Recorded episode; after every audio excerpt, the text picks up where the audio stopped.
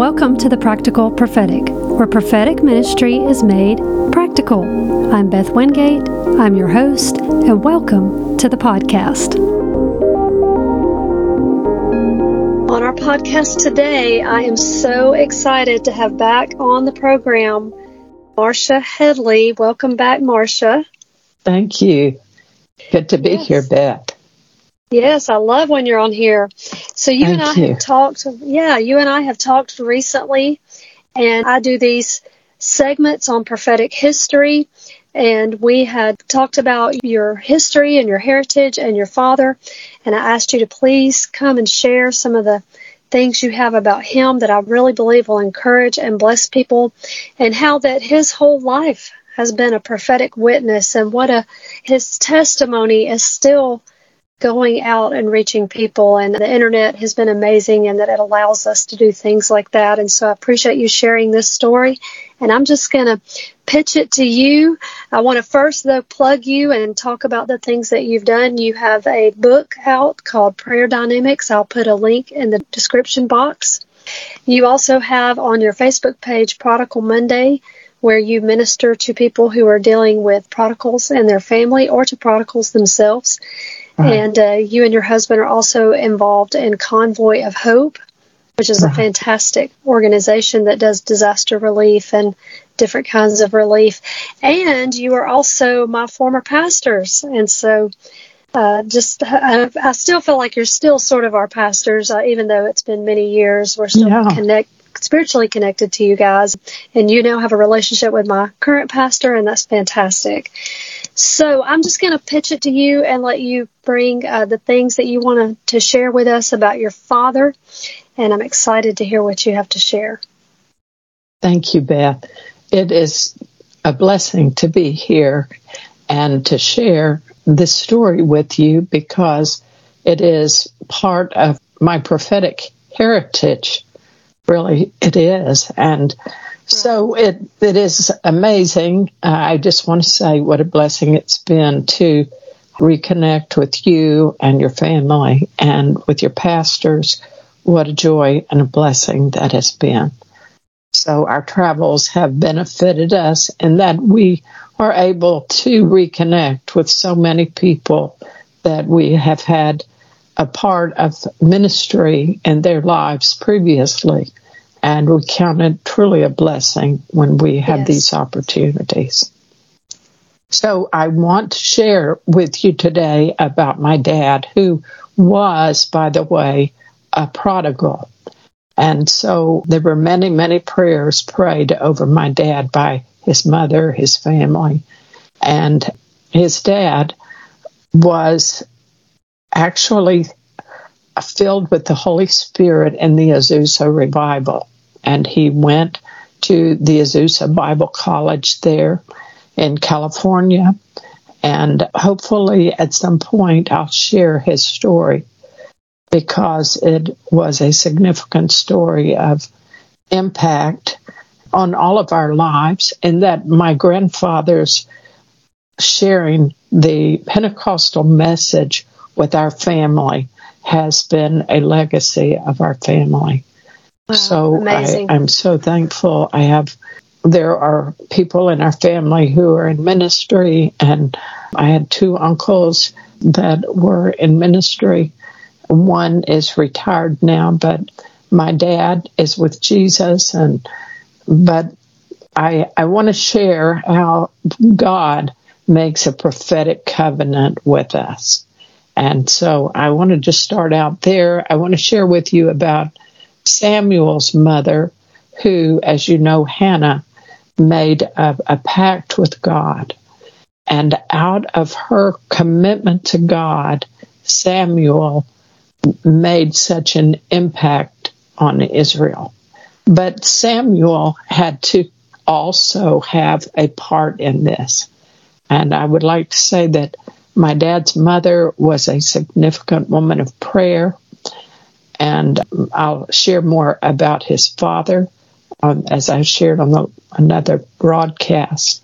But the prayers of our families matter, and God, through Hannah's commitment, honored that and blessed Samuel And when Samuel was given to Eli as a little boy, and he was sleeping in the other room, and as you know the story, he began to hear the voice of God, and he checked with Eli, and it was not Eli.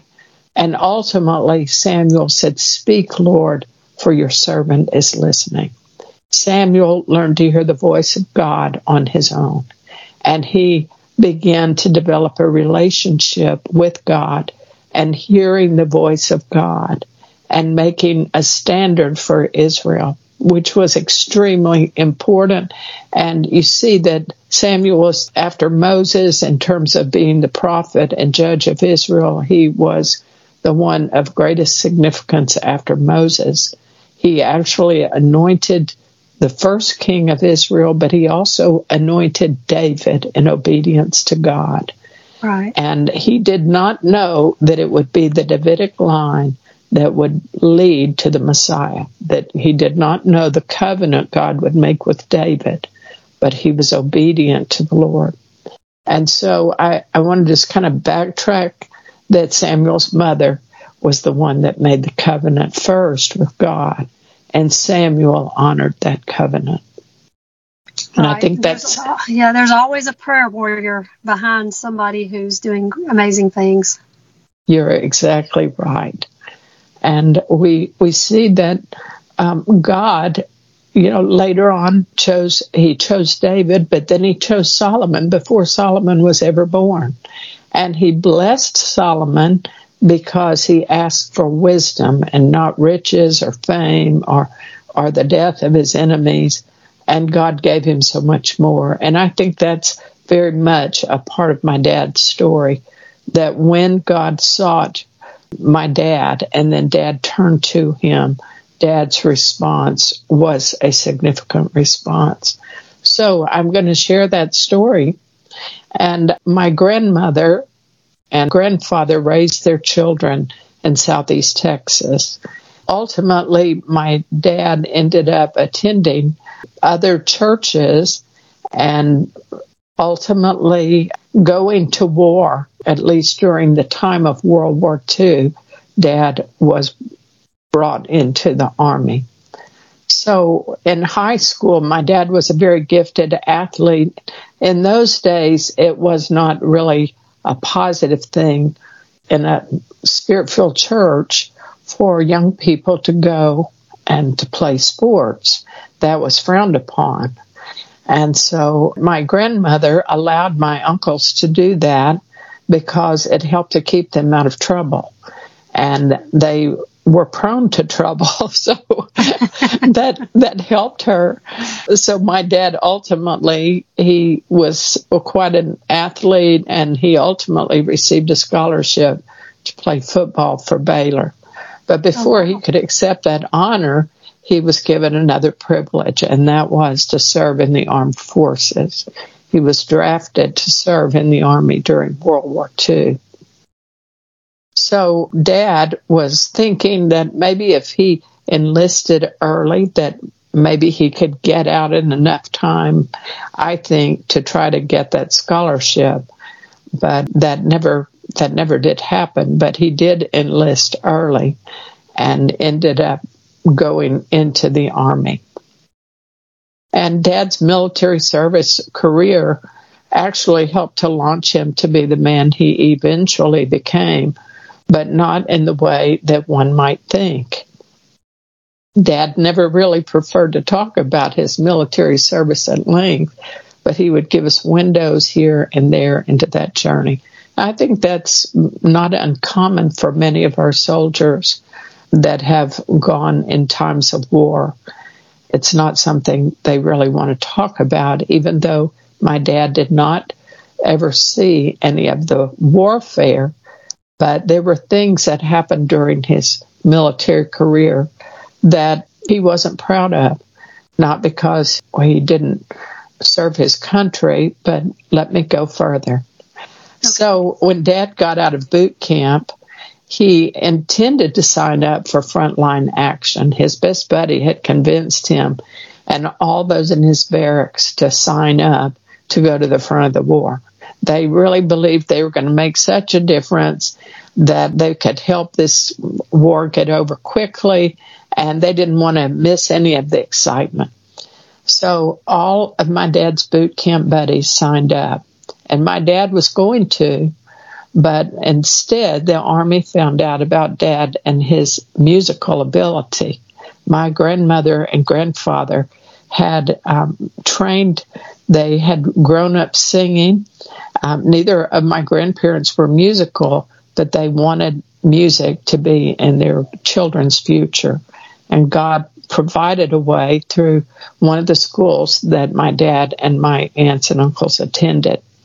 So dad has a, had a beautiful bass voice and somehow the army found out dad could sing.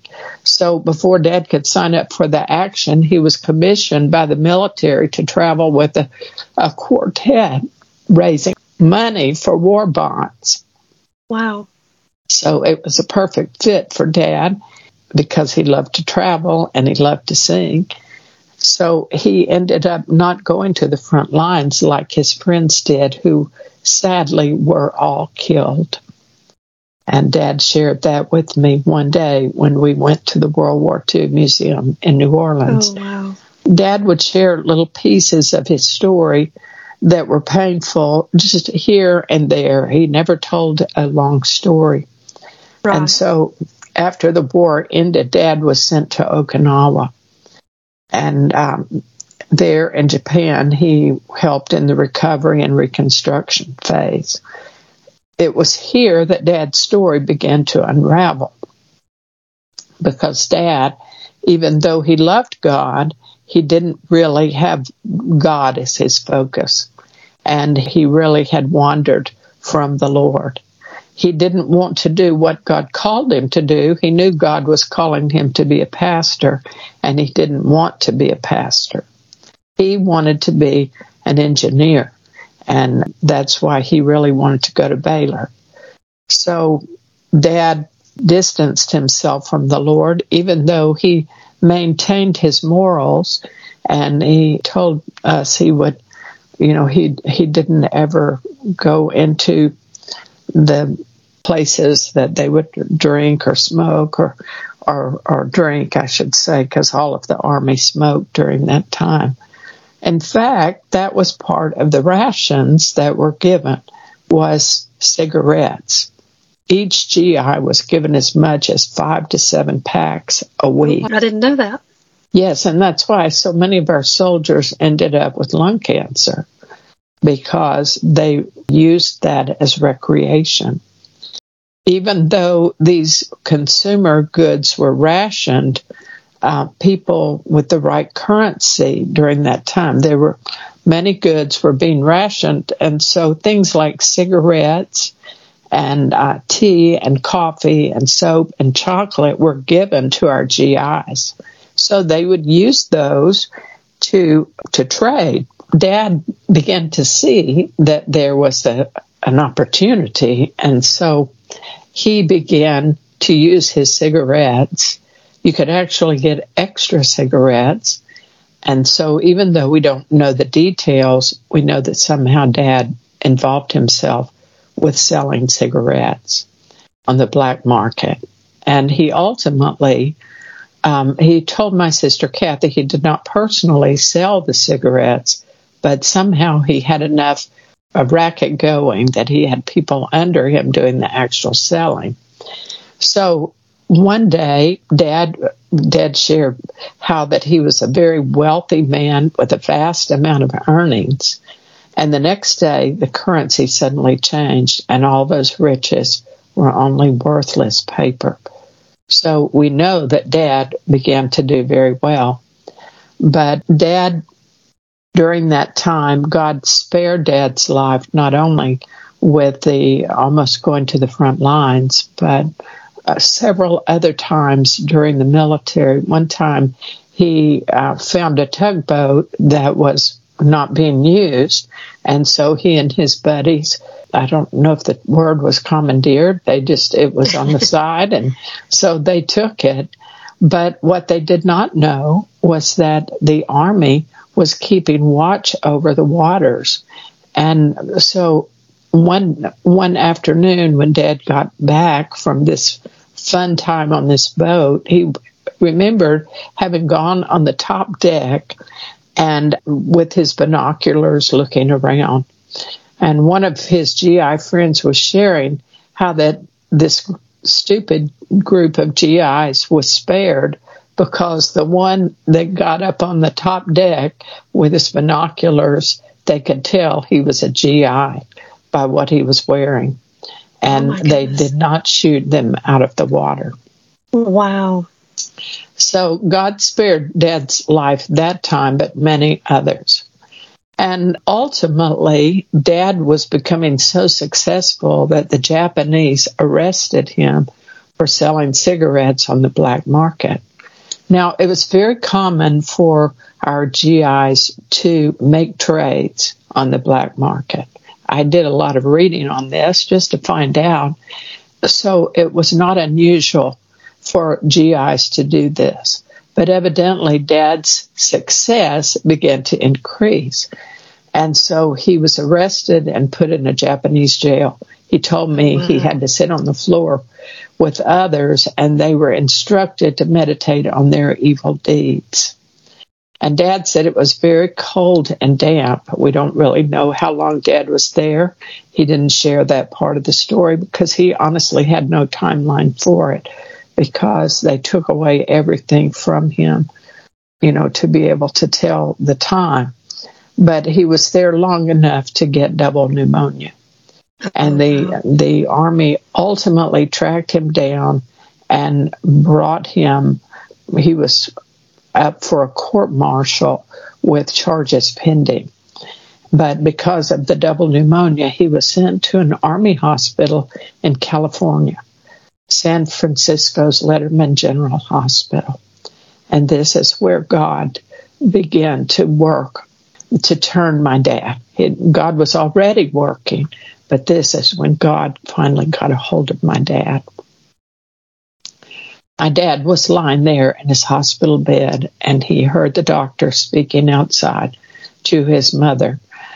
The doctor said, If you know anyone in Texas who can pray, call them now because your son will probably not live through the night. So my grandmother and the family went to prayer. And God intervened that night. Dad overheard those words and he turned his face to the wall and he had a reckoning with his father God. And though dad had loved God before, he knew that God, as I said, was calling him into call, calling him into ministry. And that night, Dad turned his face to the wall and he said, "God, I give up. I surrender my life to you." And he said, "If you will heal me, I will preach the gospel for you." But Dad, like wow. Solomon, um, asked for a stipulation. Solomon asked for wisdom, and Dad asked. He said, "But Lord, if I'm going to be a preacher. He said, I don't want to be a weak and wimpy one. He said, I want to operate in the power of God's Spirit. And that is exactly what God did throughout Dad's life, but so much more. Many people's Amazing. lives were radically saved and changed throughout his ministry. During Dad's recovery time, there was a chaplain, an Assemblies of God chaplain, working at Letterman General Hospital. His name was Brother Joe Gearhart, and he made regular visits to Dad and helped to disciple him.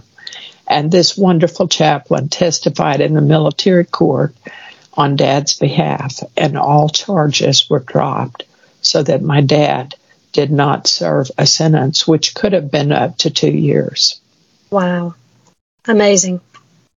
Yes, so thank God for Army chaplains and for hospital chaplains.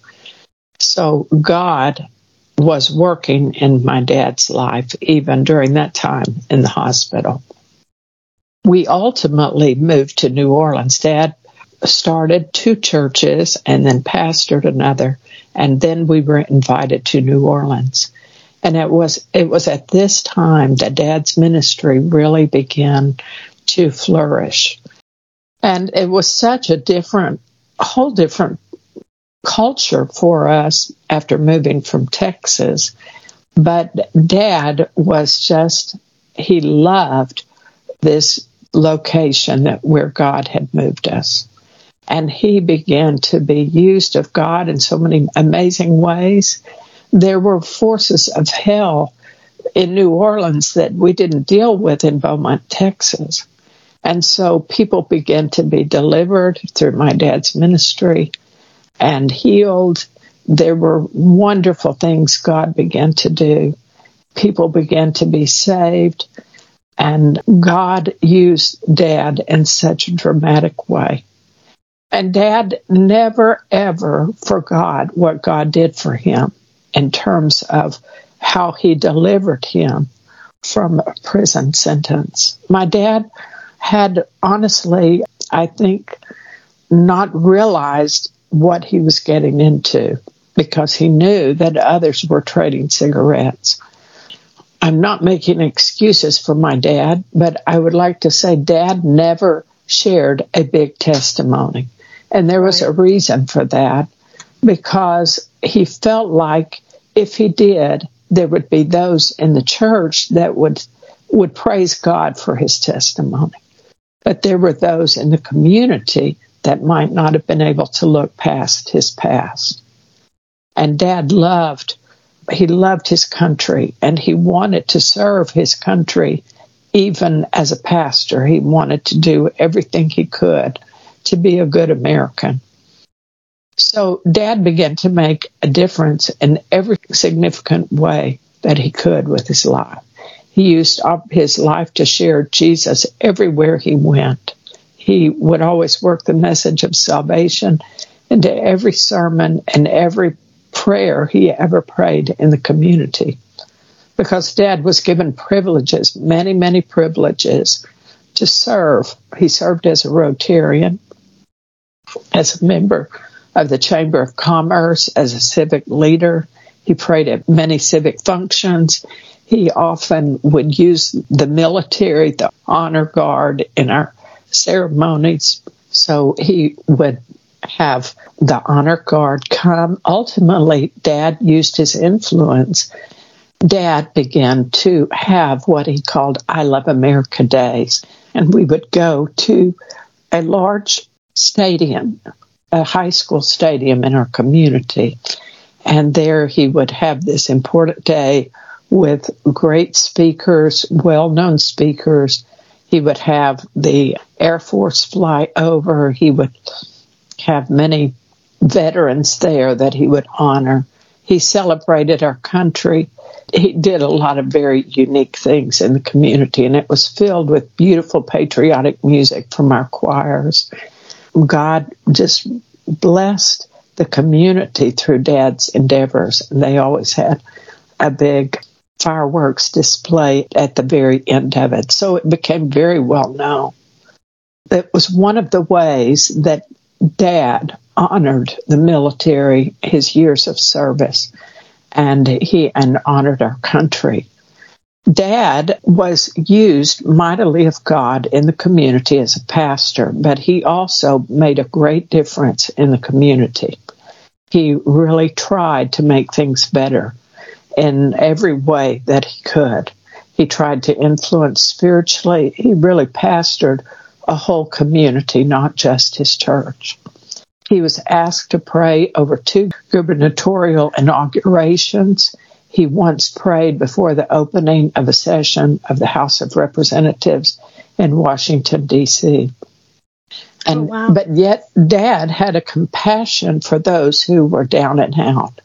He would always help those who were having a struggle just to make ends meet or to even have food. Dad, I remember, would would feed those that would come off of the railroad tracks. At one time, we lived near railroad tracks, and if someone came to our door needing food, he and mom always were very kind to do that. Or people people would find out, you know, who who would help the poor, and so we ended up having many people come who needed help.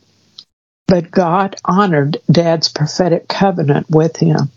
And he began to, to do powerful things in Dad's life so that in the 70s there was a great move of God uh, and across our nation, but in our community, God really anointed Dad, and the Lord opened the door, and we were on television on a major channel for 10 years, which was unheard of in our community.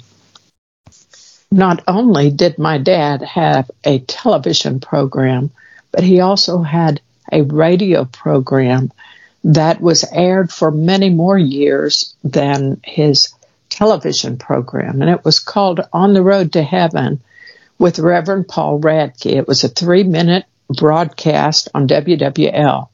And WWL uh, would reach around the world. Dad would get letters from Russia, from the south tip of South America, and he he got all kinds of input that he he was making a difference. Even today, I have people who heard Dad's program who were so impacted by him. In fact, Bruce's family, when they first met me, they thought I was like a movie star because he had uncles who were truck drivers who had heard dad's message um, each time they would be because this was aired twice each night so they were well familiar with dad and they were just so amazed that Bruce was marrying such a movie star. um, but I remember one time dad went into a truck stop and he was he had purchased some gasoline and he was just saying some kind words to the lady behind the cash register and she stopped with her mouth open. She said, You're Pastor Paul Radke on the road to heaven. I listen to you every night. so. Dad shared the message of salvation every night across the airways. And many, many lives were saved and touched and changed through it. That's amazing. Our community was uh, filled with wonderful people that were Catholics, but we were Protestant, and so it was very unusual for a Protestant pastor to have such opportunities to pray for a governor election or or to be on television and God used Dad to also connect with other leaders in our community and in our nation. Dad was friends with lots of representatives and senators, and he was a friend of the Speaker of the House, Hale Boggs. Anyway, Dad had many political contacts, even though he was not a political person. Dad actually had a wonderful opportunity to witness to Carlos Marcello. Carlos Marcello, he was a, a very big, well known name in the gangster community and really in, in publicity. He got a lot of publicity. But God gave dad a wonderful opportunity to witness to him. Mr. Marcello actually sought my dad out because he had a business transaction that he wanted dad to be involved with. But dad did not. He wanted he was wanting him to develop a, a subdivision for him. But dad did not do that, but he took the opportunity to witness to Mr. Marcello. So God used Dad in some amazing ways. And so I'll share this last story because it kind of shows the impact Dad made in a, a wide spectrum of people. Bruce, my husband, and his ministry team were doing a missionary outreach there in Russia shortly after the wall fell. And even though they had the paperwork to be there, they'd been granted permission to the evangelistic outreaches they were put under house arrest. My sister Kathy was on the trip and she was able to make a phone call to dad. Within a couple of hours, the ambassador, the American ambassador to Russia, called Bruce at the hotel where he and the team were being held in custody. And these were the ambassador's words to Bruce I don't know who you are or who you know, but I have a senator and a representative from Louisiana saying, if you don't get out of here and your team, if I don't get you out of there, I will lose my job.